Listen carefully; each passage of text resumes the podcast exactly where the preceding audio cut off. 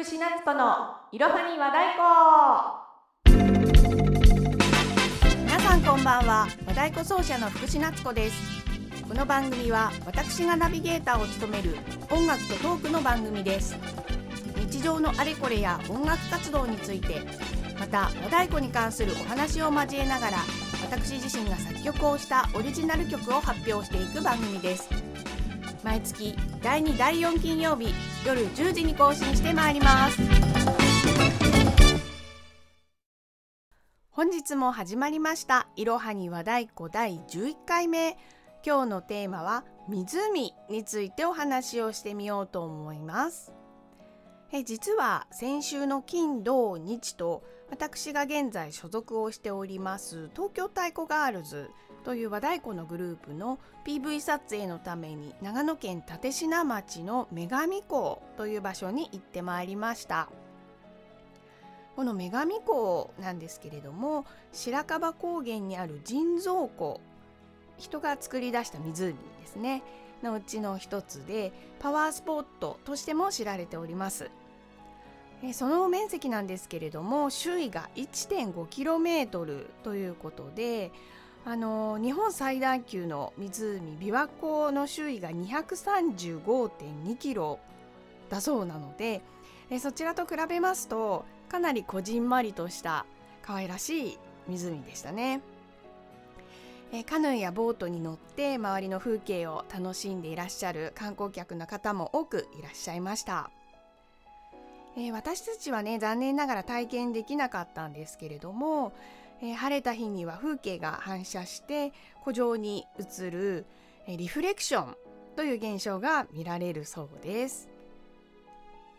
えー、大変ロケーションが素晴らしくて私たちは女神湖の桟橋と湖畔近くの音楽堂の中と外という3つのロケーションで撮影させていただきました。こちらは観光地ではあるんですけれどもとっても上品な印象で私はですね富裕層の方々がひっそりとお忍びで訪れるっていうようなねイメージを持ちました。数多くの有名アーティストさんたちもこちらのロケーションで撮影をしているそうです。え湖の定義は、えー、小沼のうち比較的大きなものとされてまして、えつまり池や沼よりも大きく海より小さいといったね、まあ、イメージを持たれると良いかなと思うんですけれども日本の湖の数を調べてみたところ自然湖と人造湖含めますとなんと1万2725個もありました。では湖ってどうやってできるのかなということなんですけれども、まあ、大体皆さん想像つくかと思うんですけれども周りよりもくぼんだ土地に水が溜まったり川がせき止められたり海の一部が閉じ込められてできたものを湖と定義しているようです。また火山の活動によってできるものが多いようで、えー、爆発の時にできた溶岩や火山灰で川がせき止められて湖になったり火山の噴火が止んだ後に河口に水が溜まって、湖ができたり。というものが多いそうです。えー、湖のでき方から、えー、考えますと湖の水っていうのは淡水なんだろうなと想像できるわけなんですけれども、えー、中には塩水の湖っていうのも存在しますよね。え、有名なのがボリビアのウユニ港ですとか、え、イスラエルの死海なんかが上がってくるんじゃないかなと思いますけれども、たまにあのテレビの映像とかで湖に浮かびながら新聞読んでる姿なんかがねあの流れたりしますけれどもあれ私もいつかやってみたいなって思います。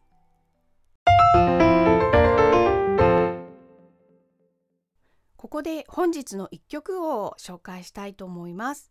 えー、この東京太鼓ガールズの撮影中に一曲何か作ろうと行く前から決めておりまして、えー、実は撮影中はねそんな余裕なかったんですけれども帰宅後に見てきた風景や匂いや風の音光なんかを思い出しながら一曲作ってみました。タイトルはレイク・ヴィーナス、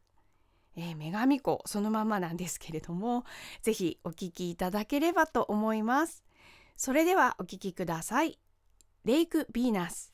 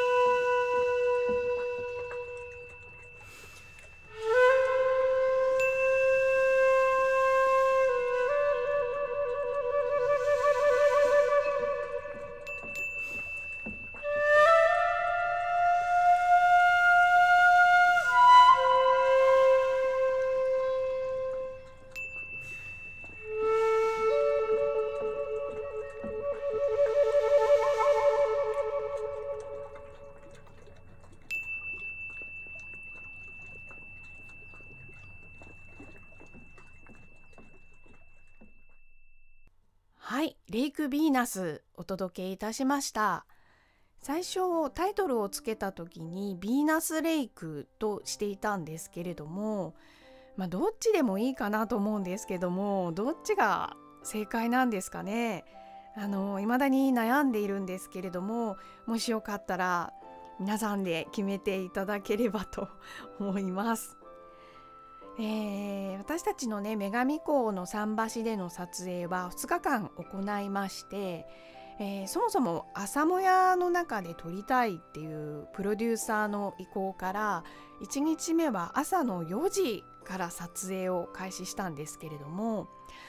えー、あまりに寒すぎましてしかも衣装がノースリーブだったのでもう極寒の中での撮影ということでみんなの表情もちょっと暗く死んじゃっていまして、えー、しかもちょっと朝の4時では暗すぎるっていうことで、えー、次の日は昼間に撮影をしました。えー、この日はねポカポカ陽気でとってもあの天候も良くていい絵がたくさん撮れたんじゃないかなと思います。